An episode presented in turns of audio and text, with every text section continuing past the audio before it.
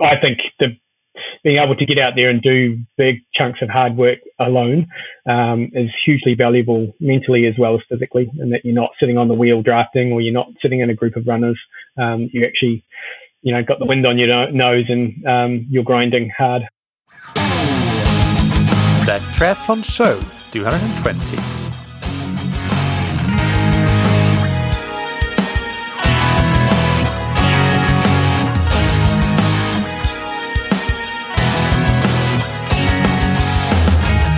What's up, everybody, and welcome back to another episode of That Triathlon Show, the podcast presented by scientifictriathlon.com.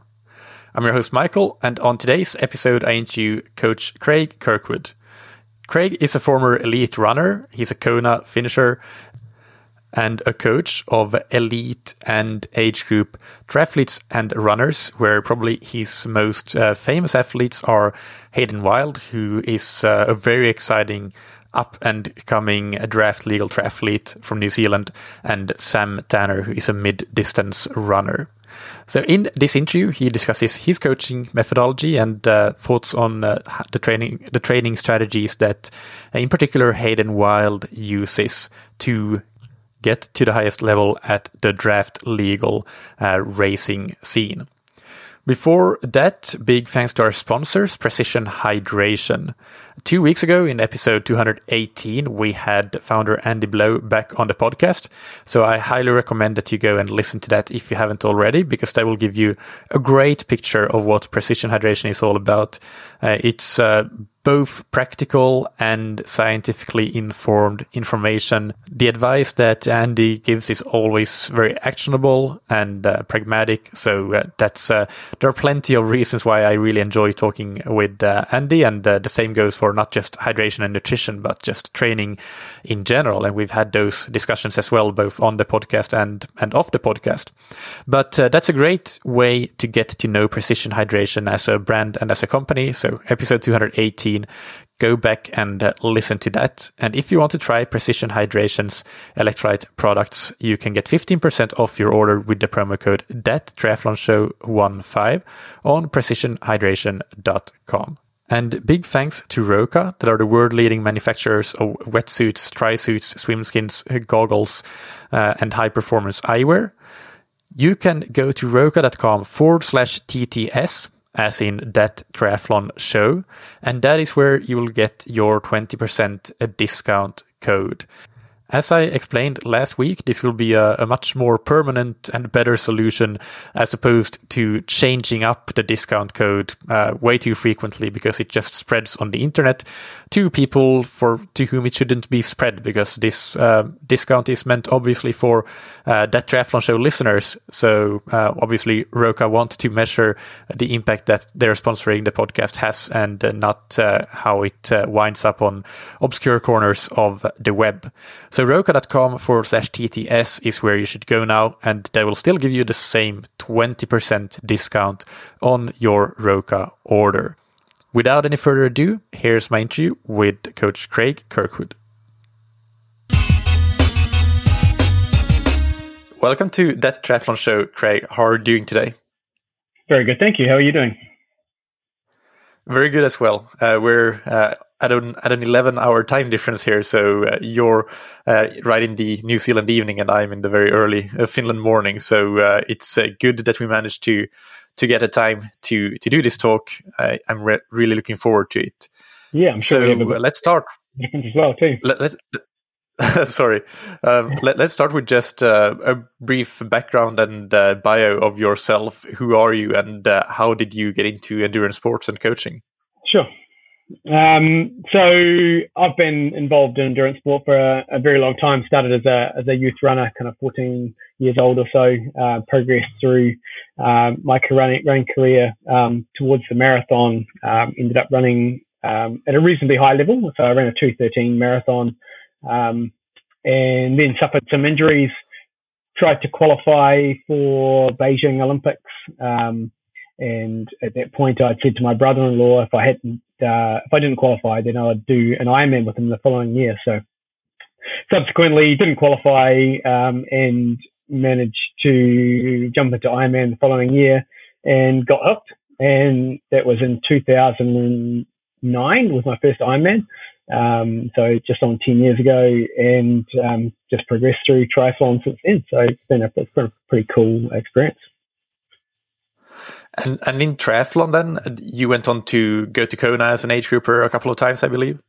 Yes, yeah. So I qualified after my uh, my first Ironman. I went uh, Ironman New Zealand. Um, I was first age grouper and I think eighth overall or something like that. Um, went 909 for my first one.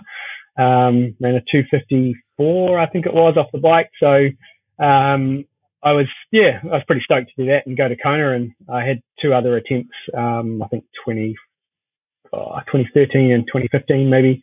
Um, never very did, did very well there. Uh, it's very difficult coming from New Zealand um, and having no heat acclimatization to uh, to Kona. You go from the depths of winter to 40 plus degrees um, Celsius, and um, it just never ends well.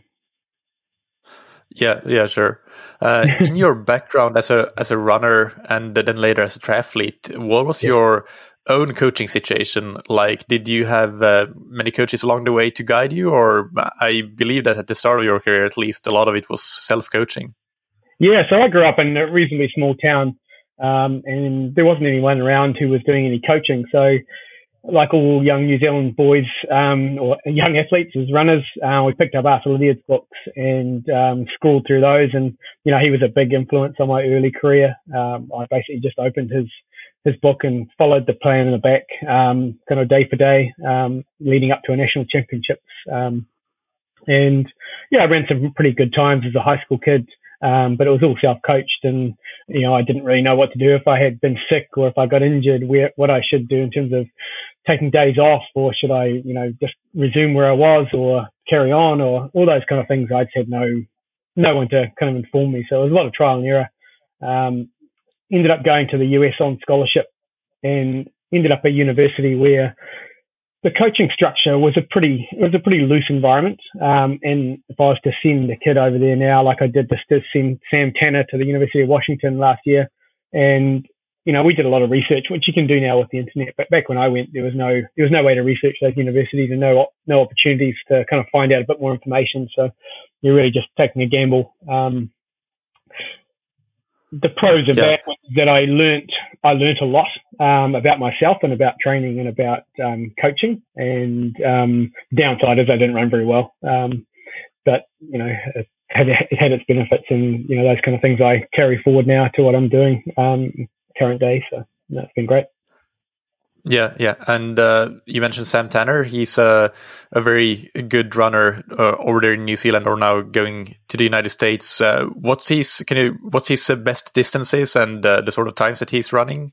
Yeah, so as an 18 year old, he ran a 358 mile um, and a 338 1500 meters. So um, very very talented young man um, with a huge future, um, and he's just started at the University of Washington. He raced his first uh, track race over there in the week weekend, and he broke a New Zealand record for the 1,000 meters. So ran a 221. Um, he was running in the B race. His coach there was being a bit conservative, put him in the B race, and actually had the fastest time um, from the A and B. Um, and yeah, took down a few of the pro athletes who had been to the Olympics previously. So he was pretty stoked with that, and it's such good signs for this year for him. Yeah, for sure. Mm. And uh, in terms of triathlon, you also have uh, triathletes that you coach, uh, and uh, the most famous name would be Hayden Wilde, uh, who most listeners will be familiar with from his WTS and uh, and Super League Triathlon yeah. racing. What's what sort of what's the rest of your coaching looking like? What sort of breakdown of elites and amateurs and runners versus triathletes are you looking at in your athletes table, so to say? Yeah, so I have a really massive range. So I have um, quite a few um, kind of recreational runners, you know, people who want to just break two hours for the half marathon or they want to do 100K ultra or they want to do an Ironman. So I have quite a few of those kind of athletes. Uh, and then they range right through to guys like Hayden and Sam, who are, you know, at the pinnacle of their sport and, um, you know, are true international um, athletes. So it can be a bit tricky at times trying to judge, trying to balance, um, the workouts, and especially when they're local, trying to, you know, you don't want to put a two hour half marathon in a, in a workout with Hayden because it's never going to work. Um, So you have to be have to be a bit mindful about that kind of stuff and just making sure I have the right people there on the right days, so um, everyone can get the the best out of their training sessions. So, no, so it's probably, probably 50-50 between triathletes and runners. Um, yeah. Yeah. At what point did you end up getting into coaching, and, and how did that transition happen from being an athlete to being a coach? Yeah, so probably um, I don't know. It, I kind of almost look back at it now and think when I was at school, like when I was 14, 15 years old, I was self-coaching and just learning from that point on. Um, and, you know, you, you, learn your whole life. And I think it really started back then. Probably formally, um, I set up a full-time coaching business um, in 2013. And that was probably the formality of something I'd already been doing for a long time prior. I, I worked um, in London, uh, 99 and 2000, probably 2001, arguably, um, for Kim McDonald, who represented a lot of the Kenyan athletes um, who were, you know, Olympians and world record holders at the time. And so my role with him was as an assistant coach. Um, kind of looking back at it now, I don't think that was my title, but looking back now, that was kind of part of my role was to be assistant coach. Kim was constantly on the road. Um, and when the athletes were in London, um, my job was to take them to the track and, you know, take them through the workout and then feedback to Kim on what I observed, and he would do a lot of the Diamond League entries based on what I'd kind of information I'd given him. So, um, excuse me. So, from that sense, you know, I think that was a huge grounding in high performance as a grounding in what athletes can handle um, and putting athletes together who are going to benefit greatly, um, you know, as well. That's it's played a massive part in what I've done since then. Uh, those runners that you worked with under Kim McDonald, those were uh, mostly or exclusively African top runners. Is that correct, or was it a mix of Africans, Europeans? Yeah, mostly African. So um, probably the most famous is um, the real Daniel Komen, the 3,000 meter world record holder. Um, he, he, still is, um, and Noah Ngeny, who won the 2000 Olympic 1500. So they were probably two of the most high profile. Moses Kiptanui, for those who um, are true aficionados um, will remember that name. Um, and there were probably, I mean, I think in 2000 we had 10 guys under 13 minutes for 5,000 meters. So it was, a, it was a massive stable of athletes who were all extremely talented. Um, yeah, so it was it was mostly track runners, but we did have a few um, Americans. So um, Bob Kennedy was there, um, John Brown, the marathoner, the English marathoner. Um, yeah, there were a few other guys as well who who went on the scene. So, can you point to something specific that you learned from working in that environment, uh, whether it's uh, an anecdote or or just a general thought process or framework for coaching that you take with you to to this day? Yeah, that's an interesting question because there's probably a whole raft of things that I could I could nitpick out of it. But one of the kind of one of the overarching things that Kim and I remember him saying it to me. I don't know not maybe not quote for quote, but he kind of said to me, you know, these guys are thoroughbreds. It doesn't really matter the work that you give them as long as they're doing big chunks of work and doing it well, then um, they will run well. And that was kind of one of the one of the things that I've picked up on, and I, I use even now with guys like Hayden is that, is that the nitty gritty of stuff doesn't really matter. It's, he was very much an artist, and I kind of look at myself that way as well in terms of you know, it doesn't matter what zone you're in. If you're, as, as long as you're doing big chunks of work at the right periods and, you know, you're doing them well and you're recovering from them, then um, you'll benefit in the long run. So um, that was kind of one of the things that I really took away from um, my time working for Kim and also Alan Storey, who was my coach when I was in London. Um, he was the British high performance coach, I think, at the time. Um, and he was my personal coach, and he was he was really good. Um, he had that same philosophy. Yeah, that's really cool. And uh, mm. going back to Lydiard uh, that you use in your own self coaching, how how big a role that, that, does that still play in your coaching today? How big an influence has Lydiard been on you? I think it probably creates a, um, an underlying framework that I use. Um, I'm not, I, wouldn't say I'm a Lydiard disciple, but there are certain elements in there that you know you'd never go away from. Well, I would never go away from as a coach. So, um, and you know that'd be you know some of the mileage, um, making sure those long runs are, are, are present every week, and um, and that you know it's done at a at a reasonable intensity. It's not a long, slow distance run. It's a it's a reasonably intense effort um, that you know you can chunk through and then recover from. So, what does uh, Hayden Wilde's uh, long weekly long run look like in terms of distance, duration, and uh, pace? If you can go into that. Uh, well, it kind of ranges, um, but probably for most of the year he would do um, at least an hour and a half of running, um, and in that hour and a half he would cover 21, 22 kilometers. Um, he just last weekend he ran with one of our top marathoners, Malcolm Hicks, and he I think he did 33 kilometers, um, and it was at kind of 345 pace or something like that. So um, that was that was a little bit um, a little bit different for him, but um, it was yeah something that we thought was worthwhile doing at the time. So. Mm. And uh, and on that same note, for obviously Hayden is uh, racing Olympic distance and will be running a 10k in around about uh, 30 minutes or so. So an hour and a half is uh, already like a massive over distance in terms of duration, at least. Yes. But for age groupers that are a bit slower and maybe training for half distance or even full distance triathlons, what's your philosophy on the on the long run in in that routine and, and the training schedule uh, for that demographic? Uh, yeah, so by half distance, I assume you half Ironman. Yeah. Yeah. Um, so yeah, my philosophy for that would be be very similar. Um, and that depending on their level, um, I would maybe look for time on the feet rather than um, distance that they would run. So maybe I would get them to run as, as long as they would potentially be out there on race day, um, maybe as a, as a maximum, depending on at what level they were. Um, the faster ones, I would certainly have them going a little bit longer. Mm, okay, and mm. and for the full Ironman, uh, how how long would you have the athletes go there? Well, probably up to up to two hours, depending again depending on their, their level. So I'd have them over you know up and over two hours, um, and that might come off the end of a bike as well. So uh, it might be a you know a, a three to four hour brick um, on the on the bike, and then you know a two hour run. So a, a pretty long day. Yeah, yeah going back a bit to to the athletes that you coach, uh, so do you have any more like elite uh, triathletes, or for example, for example, like Hayden, does he train in a in a group with other elite level triathletes, or is it a lot of solo training for him being in New Zealand, where uh, there's not as many high performance centers and things like that that you might have in the US or Australia or the UK? How does that work?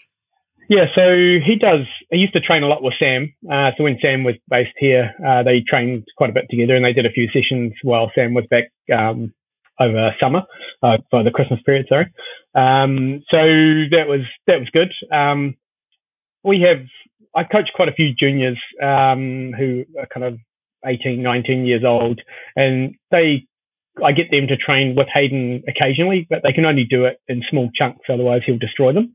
So um, I, I kind of get them to come in and train with him for a few days, and then they disappear off and go and train, you know, back where they've come from or by themselves again. Um, but Hayden does do probably eighty to ninety percent of his training alone. So I can I can do hmm. it. I can still run with him uh, for most of his runs, just not his workouts. Yeah. Yeah. And and do you think that that's puts him at a disadvantage compared to to the athletes uh, that he's competing against a lot of whom are training in that sort of daily training environment where they are training with other top WTS athletes or do you think that it's not so much of a of a detriment because the training can be really individualized and that might be a, a potential benefit of not having to stick with a group? Yeah no I don't think it um I don't think it affects him at all. I, I, you know, this year he had a he had a standout year or a breakout year maybe, um, and you know at this point of the season already he's he's well ahead of where he was last year. So um, you know he's only improving. Um, he's only been in the sport. It was his first WTS season this year, so he's only been in the sport really one year, um, and he's already better than he was this time last year. So um, you know I think what we're what we've done and what we've what we've created with him is working really well. Um, I have no no desire to change um, that philosophy or the the model that we've got here at all. I think we just need to um, keep keep building on it. Um, maybe when when and if he plateaus, um, we will look to change things, you know, in that respect. But I think at the moment we'll just leave it as it is. Yeah. And I, yeah, yeah I, I think the being able to get out there and do big chunks of hard work alone um, is hugely valuable mentally as well as physically, and that you're not sitting on the wheel drafting or you're not sitting in a group of runners. Um, you actually, you know, got the wind on your nose and um, you're grinding hard. Um, and you know making you want it. Yeah. Yeah. And, and obviously in uh, in long distance triathlon, that's uh, more definitely much more the norm than uh, than the exception. But it seems that in the on the WTS circuits, that a lot of the athletes are really uh, training in various training groups. But uh, yes, I've seen that as well, uh, not at the WTS level necessarily, but in training groups that. Uh, a long ride might not be anything more than just sitting on your bike because you're already, always sitting on somebody's wheel and then what's the point? You might just as well stay in bed. So, do you think that in some ways maybe groups uh, can be a bit of a detriment for certain athletes at least or what's what's your take on that just generally speaking of how training groups and daily training environments are used at uh, the elite triathlon level and the draft legal level specifically yeah well i think it's probably a case of um, people feel like they're missing out by not being part of a group like that so they kind of seek it out um, and in reality, you know, maybe they're better to be by themselves. Someone like Hayden probably is better to be by himself because he's he knows how to work hard. Um, he's not afraid to, um, you know, ride for five hours into a headwind. He's, you know, he'll, he'll put his he'll put his nose in the wind and, and go for it. Um, so yeah, so and I don't think sitting in a group for five hours would would benefit him on the bike, you know, so much. Uh, as much as the company is nice, it's not um, it's not the training effect that I think he he requires. So. Yeah, yeah. Uh, it goes back back a little bit to that Lydiard philosophy of uh, the the long run isn't uh, you know just going out and taking a walk in the in the forest. You are, you're actually doing some work, even though it's not you know okay. an all out intensity, but it's but it's steady and the same. Per, perhaps should go for those bike rides, and they end up being more like coffee rides when when you are yeah. in a group rather than a steady ride. exactly, and I don't know that benefits anyone when those kind of things happen. So. They're, they're nice and social. They, you know, they're a good feel good factor. But when you're trying to be one of the best in the world, I don't know that it's that beneficial. Yeah. So, uh, if you can you uh, describe your coaching philosophy in in a bit more detail? We've already touched upon a, a, couple of things, but uh, but if you describe it, give give an overview of how you think about coaching, uh, what what would that look like? Uh, yeah, that's a that's a really complicated question because I've probably touched on a lot of stuff, and um, yeah, I, I, really don't know how to expand on that too much more um, than what you've probably already heard. I I'm, I'm very much a, a, coach who kind of demands hard work from the athletes, and uh, the athletes who I take on know that I'm going to work them pretty pretty hard um, most of the time. Um, you know, balance in between, you know, rest weeks or rest days, um, I'll require them to to work, you know, pretty solid. Um, I I don't have a I don't have a softly softly approach um, to to coaching. Yeah, I yeah, not sure kind of how else to expand on it. If you've got any questions, that might lead me down the path. Well, yeah, I'll, I, I, have I have a few follow up questions then that uh, that will uh, that, that, that we will uh, dig into. So the first one is uh, well, you said that you worked working pretty hard. Uh, mm-hmm. What does that look like? Is it uh, more on the volume side or on the intensity side you refer to, or a mix of both? Where do you stand on that balance between volume and intensity? I'm probably an 80-20 person when it comes to volume and intensity, um, and pretty much all through the year. And as I kind of talked about earlier with Kim McDonald's philosophy is, you know, just big chunks of work at the right time, um, get results. Um, and there's no, you know, there's no magic sessions. There's no, you know, magic tricks you can do on the bike or, you know, when you're running, it's just, it's just all about that work that you, that you put in, you know, at this time of year for the guys who are racing, um, on the ITU circuit. So, um, big volumes at the moment. So training, uh, for training for Hayden's probably at its, at its biggest at this point of, of the year. So I think last year, he, last week he had a 150 kilometer run week. Um, I don't know, probably spent eight hours in the pool and you know maybe 12 hours on the bike. So it was a, it was a massive week for him. Um, not a heck of a lot of intensity in there, um, but it was just a lot of volume for him. So, um, so yes, so probably probably an 80-20 balance, pretty much year round. Um. Yeah, and and does the nature of the training um, look pretty similar, even though volume will taper off a bit, and uh, maybe you'll do some more intense. How how much uh, periodization do you work with, or is it fairly similar through the year? What what what's your take on that sort of periodization and uh, cycling through different uh, different phases? Yeah, so this year, uh, I guess like if you're talking about Hayden, each year is going to be a little bit different and what is the pinnacle event for that year. So obviously Tokyo is our is our focus for this year. So we've got a racing block that we're going to do through March. So um, he got home from Super League in November. Um, he had a couple of weeks, um, and I won't say off because he doesn't do very well with off. He has a couple of weeks of exercise where he, he just basically goes and rides his mountain bike and goes for some trail runs and swims in the surf. Um, and so a couple of weeks of that, and then we jump back into training, and it's pretty much big volume base work um, until uh, probably February, and then we'll start looking at some speed work. Um, we've done we've done a little bit already in terms of some things around the sprint mechanics. Um, the focus of the last two years has been getting him towards the front of the race so he can, you know, be there and contend. Um, now he's at the front and we want him to win these things. So we've changed things a little bit in that respect that we um, want to work on his closing speed. Um, and some of the speed work we do will be kind of pure speed work on the running front. And so that we can, you know, you can get to the last 500 meters and have a sprint with Vincent Luis and, and hopefully not lose. Um, so that intensity will change a little bit in that respect. Um, and after that, after that block in March, he'll go back into, I think he's got an eight week window to his next race or maybe seven weeks. So he'll go back into a little bit of a base block there so that we can get him ready to survive through to Tokyo. So, yeah. Mm. And and, and what does uh, how does recovery factor in? Uh, like, do you regularly schedule in a few days of uh, of really easy training, or do you more focus on making sure that the weeks are like challenging but still sustainable? So a sort of workload that can be sustained week in week out, and and then only if uh, recovery is needed do you work that in? Yeah, so we have yeah, so basically the second one. So um, the volume and intensity is kind of balanced through the week. I generally give him at least one day where it's it's pretty light. Um, he might still do three to four hours of training, but it it, it will be light, um, and you know the intensity is right out of it, and he can basically recover from that um, in that in that day. If if, for example, you know, last week I mentioned he did a long run with uh, one of the marathoners, Malcolm Hicks from New Zealand.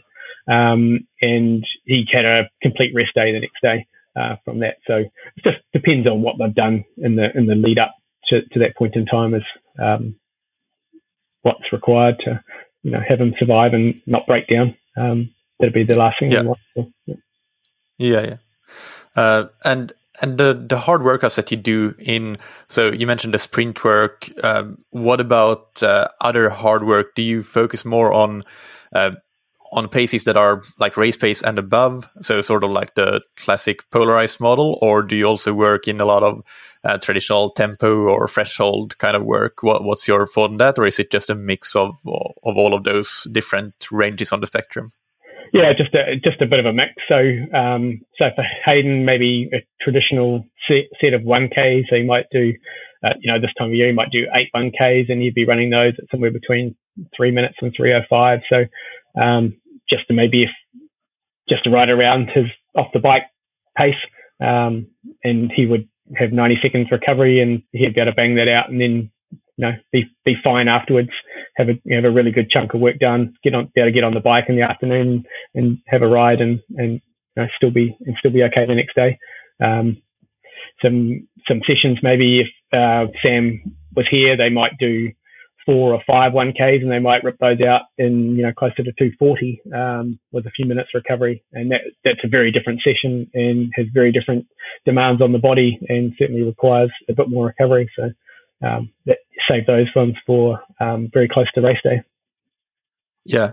Mm. You, so would those sessions be something that uh, by the time you get to the last repetition, you really need to to go almost with with all the energy that you have left in the tank, or or do you want your athletes uh, to to always leave uh, have the traditional like one rep left in the tank sort of approach to their workouts? What's your thoughts on that?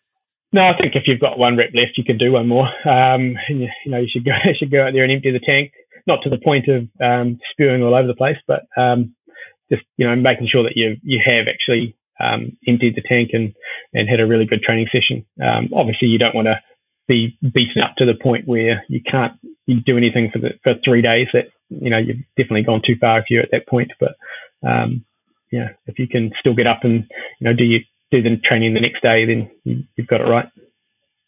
Okay. Yeah. Mm. And uh, when when you're in a period of a lot of racing that uh, happens in triathlon and at the Olympic and sprint distance level, how do you maintain a peak when you might not be able to train as much if you're racing quite a lot, like sometimes back to back weekends or racing two or three times in a month, uh, generally speaking? What, what does that race period training look like?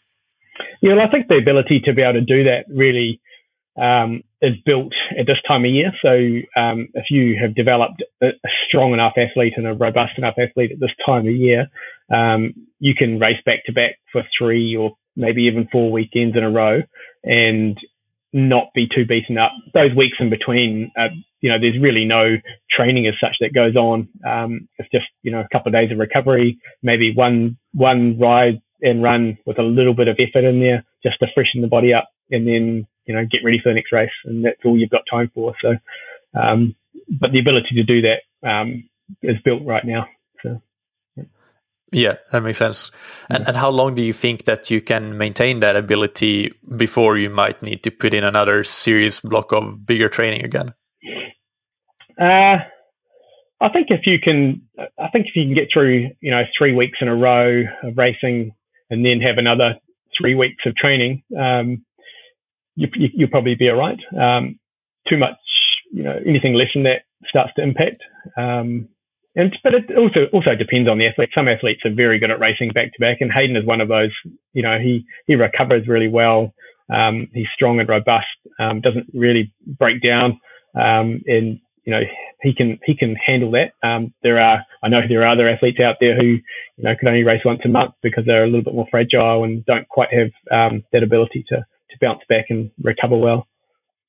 Mm-hmm. Might be a little bit more injury. And, and how do you think that the the mental uh, recovery has uh, ha, has a part to play there as well? Like, there's some athletes have the ability to week in week on week out go out and and uh, really bury themselves and uh, and do that kind of effort that racing really requires. But for some athletes, that just mentally takes such a big toll on them that uh, that for that reason it, they might also not be able to race successfully at least as often as others. Yeah, potentially. Um, so also they're maybe not enjoying it. that could be it. I, I, know Hayden just loves it. He, he froths on um, getting out there and racing and um, you know trying to put the other guys to the sword. So um, that's something he really enjoys. Um, maybe other people don't enjoy it as much, and they really have to work hard to get themselves in a in a mental space to do that. Um, yeah. yeah. I guess again, so everyone. One, one one interesting trend that we've observed in uh, recent years in triathlon is uh, the jumping back and forth between different distances. So we have Super mm. League triathlon, which is extremely exciting and but very short and sharp. And athletes like Hayden and others are jumping from that to the Olympic distance, which of course requires uh, has quite different demands, but maybe not so much as it's the same athletes that are successful or both those. Yeah. And the same happens when athletes are going from the sprint and Olympic distance to the 70.3 distance with uh, Gustav Iden, for example, winning the 70.3 worlds uh, this year or this uh, last year in uh, in Nice. So how similar or different do you think that these various distances really are when it comes to the demands on the athlete and the training? Uh, are they very similar or are there some differences? What are your thoughts on that? I think you'll probably find that the guys who have the ability to transition between those events are the guys who are really strong riders in the ITU.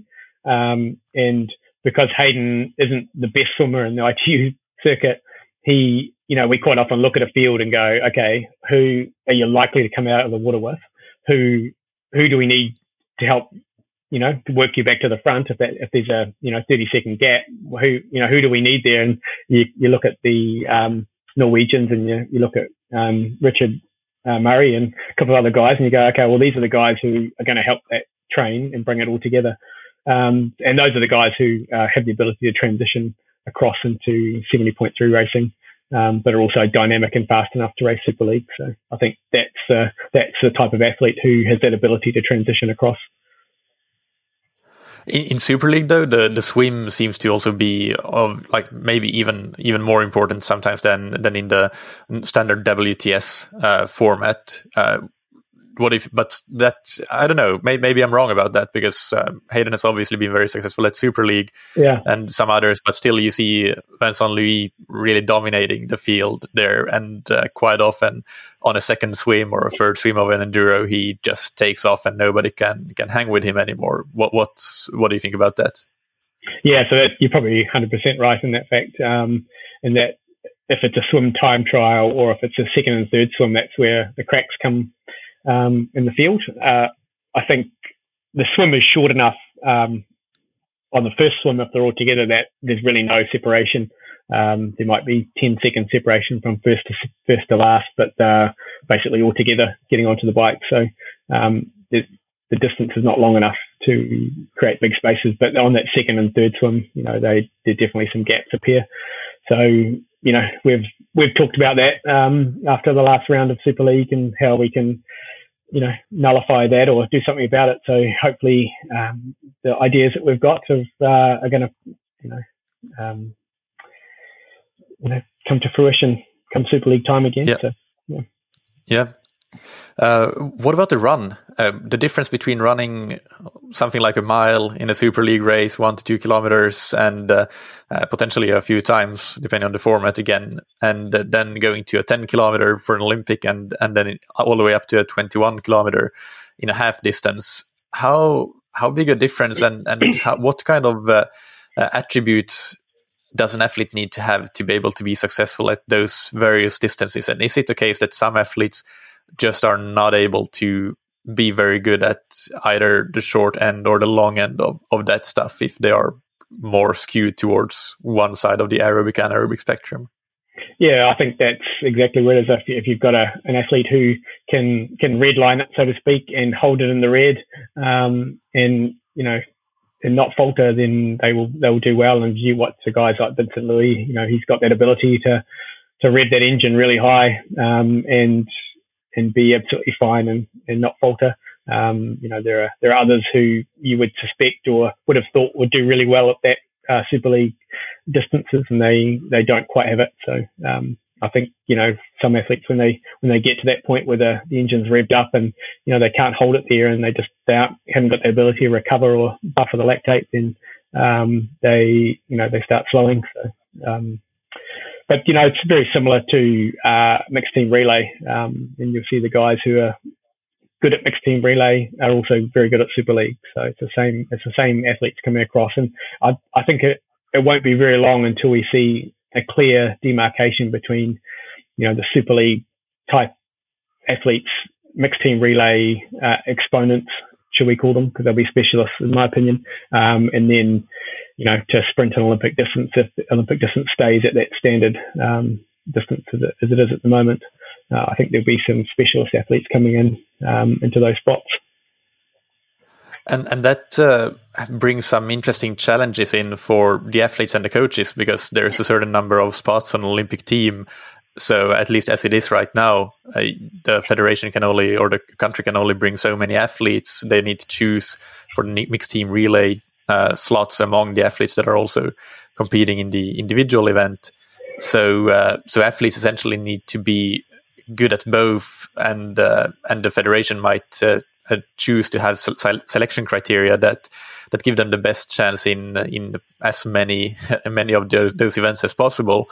So so it puts the onus on athletes and coaches perhaps to if you're not really good at that really short and, and fast stuff to to train that? And do you think that that's something that is very trainable, or do you think that there is a very strong genetic component as well? And uh, and for a lot of athletes, it's just not really uh, easy or possible to uh, to improve that uh, that sort of end of the range very much at all.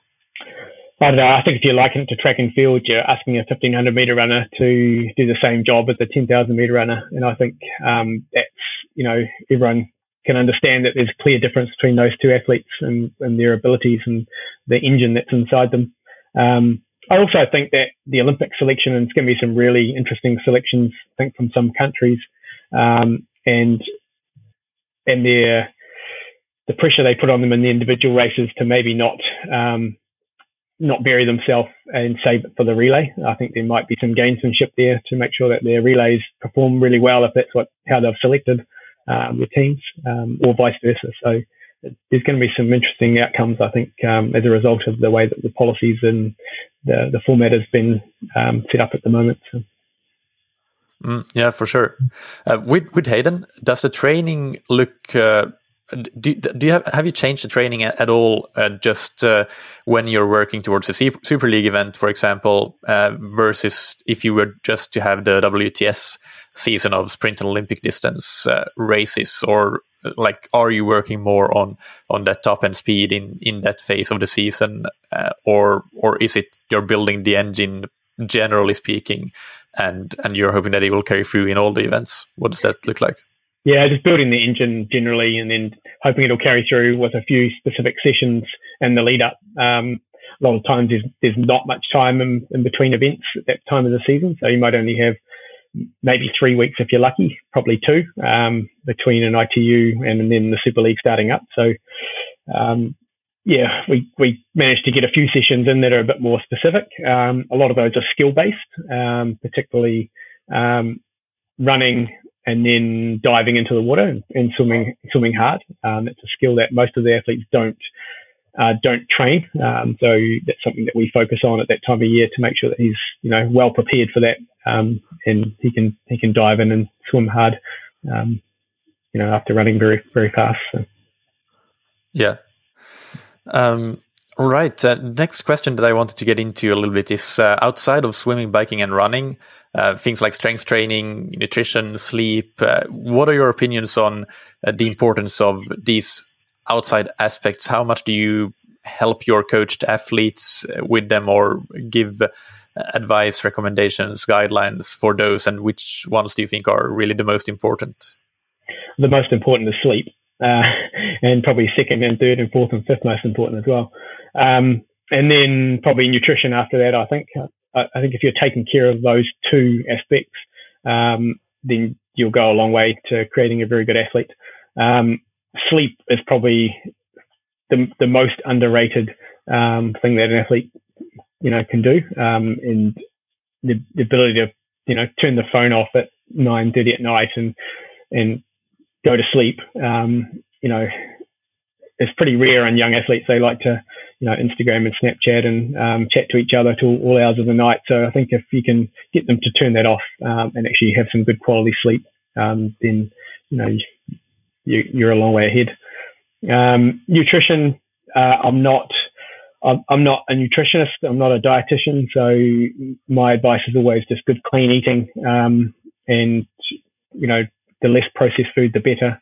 Um, and making sure that the, the, the protein to carb ratios after training, are, you know, are good, and um, the athletes are, are, getting the food that they need to fuel the next training session.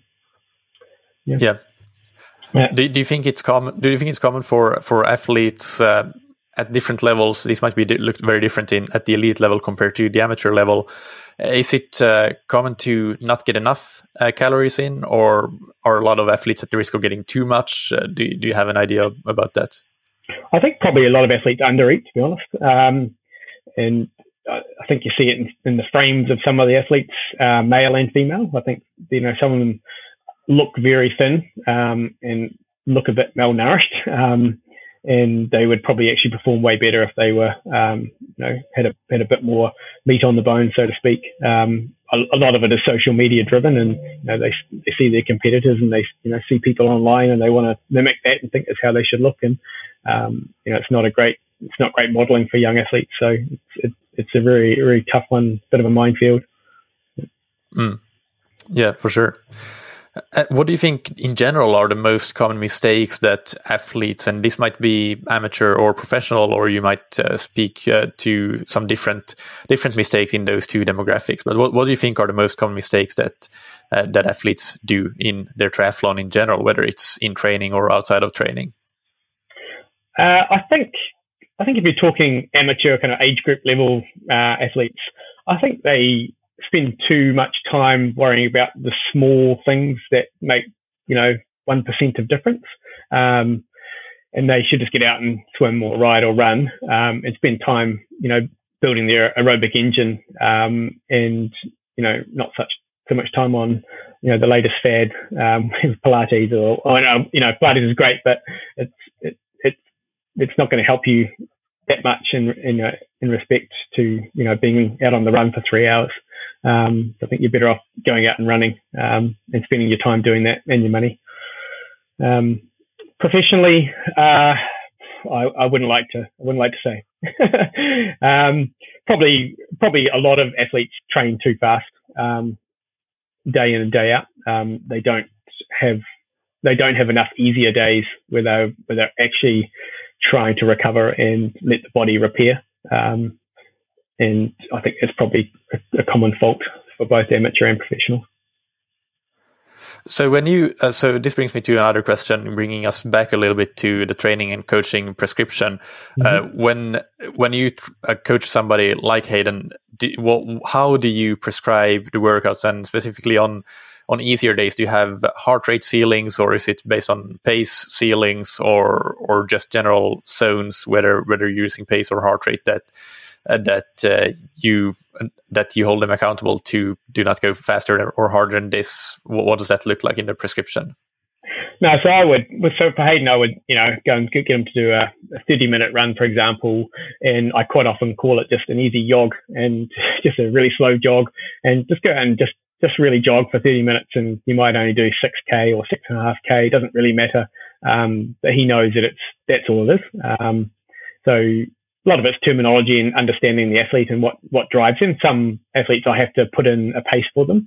Um, otherwise they can't cope with, with that. They, they to know exactly what kind of pace they need to go, um, or power on the bike, for example. So, um, yeah, so just it really depends on the athlete, but I, am not a I'm not a great user of heart rate. Um, I find that most of the heart rate watches um, are pretty unreliable, especially the ones with the, um, the thing in the back of them. So unless they're using a strap, um, I almost disregard it for the most part. Um, I find power and pace for running um, way better. Mm. And and on the elite level, when you say that you think a lot of athletes are going too fast, do you think that's an athlete mistake that they get the prescription to go for an easy jog, but they don't adhere to that? Or is it a coaching mistake that the coaches do not understand the importance of going easy enough, often enough? Or where do you think that the, the mistake originates from? I think it's probably athlete um, driven.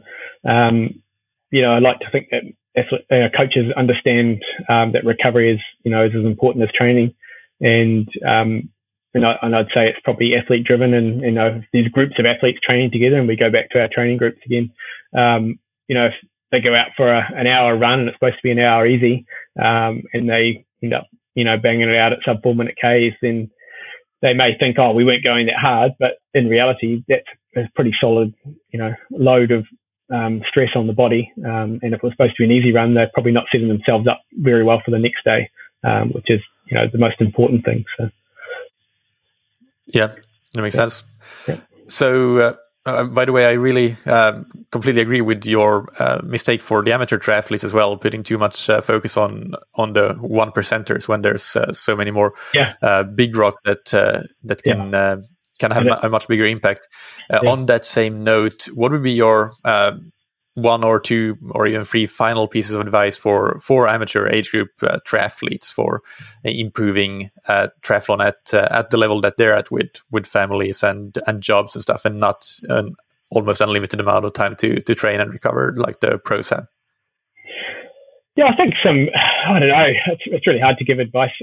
um, I think probably just enjoy what you're doing and, and um, don't worry so much about the small things that are available um, and like just turn over those big rocks as you, as, as, you get to them and, and, you know, get out there and, and ride your bike and then go for a run and maybe, you know, even leave the watch at home sometimes because if it's stressing you out, some people get a bit anxious about the time and what have you and the distance that they run and just go out and enjoy what you're doing and why you're doing it. Um, and I think that well, longevity in sport, I think it's one of the most important things is that you, you know, you really, you really do love what you're doing and that's why you're doing it. Um, and, you know, there may be other drivers, but, um, that is the most important. Um, and I think that's one of the things that probably a lot of people lose sight of, especially those who are trying to qualify for, you know, age group worlds and those kind of things. So they get a bit carried away. Yeah. Yeah. yeah. So let's uh, start to wrap up with the rapid fire questions. So just uh, short one sentence answers to these questions, uh, starting with what's your favorite book, blog, or resource related to triathlon or running endurance sports in general? Uh, well, probably my, my favorite running book is Advanced Marathoning by Peter Pfitzinger. Um, he was a coach of mine for a couple of years and he's now the CEO of SX New Zealand, but it's probably one of the best books I've read around um, running training and marathoning. So it's probably my favorite book. I quite often pick that up and have a read. Yeah, and there's a new third edition, I believe, that uh, was published a few months ago. So highly recommended. I totally agree. Great book. Yeah, uh, what's uh, your favorite piece of gear or equipment? Uh, probably just my running shoes. Actually, I come from that background, so I just love to put my shoes on and go out for a run. Um, you know, I, I, I, love my watch as well because I love to put stuff on Strava and um, and annoy people on there. So it's, it's good. Yeah, but just my running shoes. Yeah, just love to get out and run. And finally, what do you wish you had known or done differently at some point in your uh, athletic or coaching career? Uh, I think going back, probably choosing a better university to go to when I was 18 years old. Um, I think that probably would have been probably the, the biggest difference I could have made to my career. Yeah. Right. Where can listeners uh, find out more about you and uh, your coaching and, and everything you've got going on? Um, I I'm a Facebook user, so Craig Kirkwood Coaching or just Craig Kirkwood on Instagram. Um, I try and do as much as I can on there and um, keep the keep the fans entertained. Uh, I, I quite often, I'm not a very serious person. I, I do like to joke around. So, um, I, yeah, a lot of stuff on there is maybe an inside joke and you may not get it, but, um, yeah, I try, I try and keep it entertaining and keep it lighthearted. yeah. Sounds good. we'll, we'll have, uh, we'll have those linked in the, in the show notes so people can yeah. find it. Cool. And going, just going back to the um, mistakes that people made, I didn't mean to pick on Pilates. That was just the example that popped in my head. But um, yeah, the one percenters, uh, I think, uh, sidetrack people a lot. Yeah. Mm.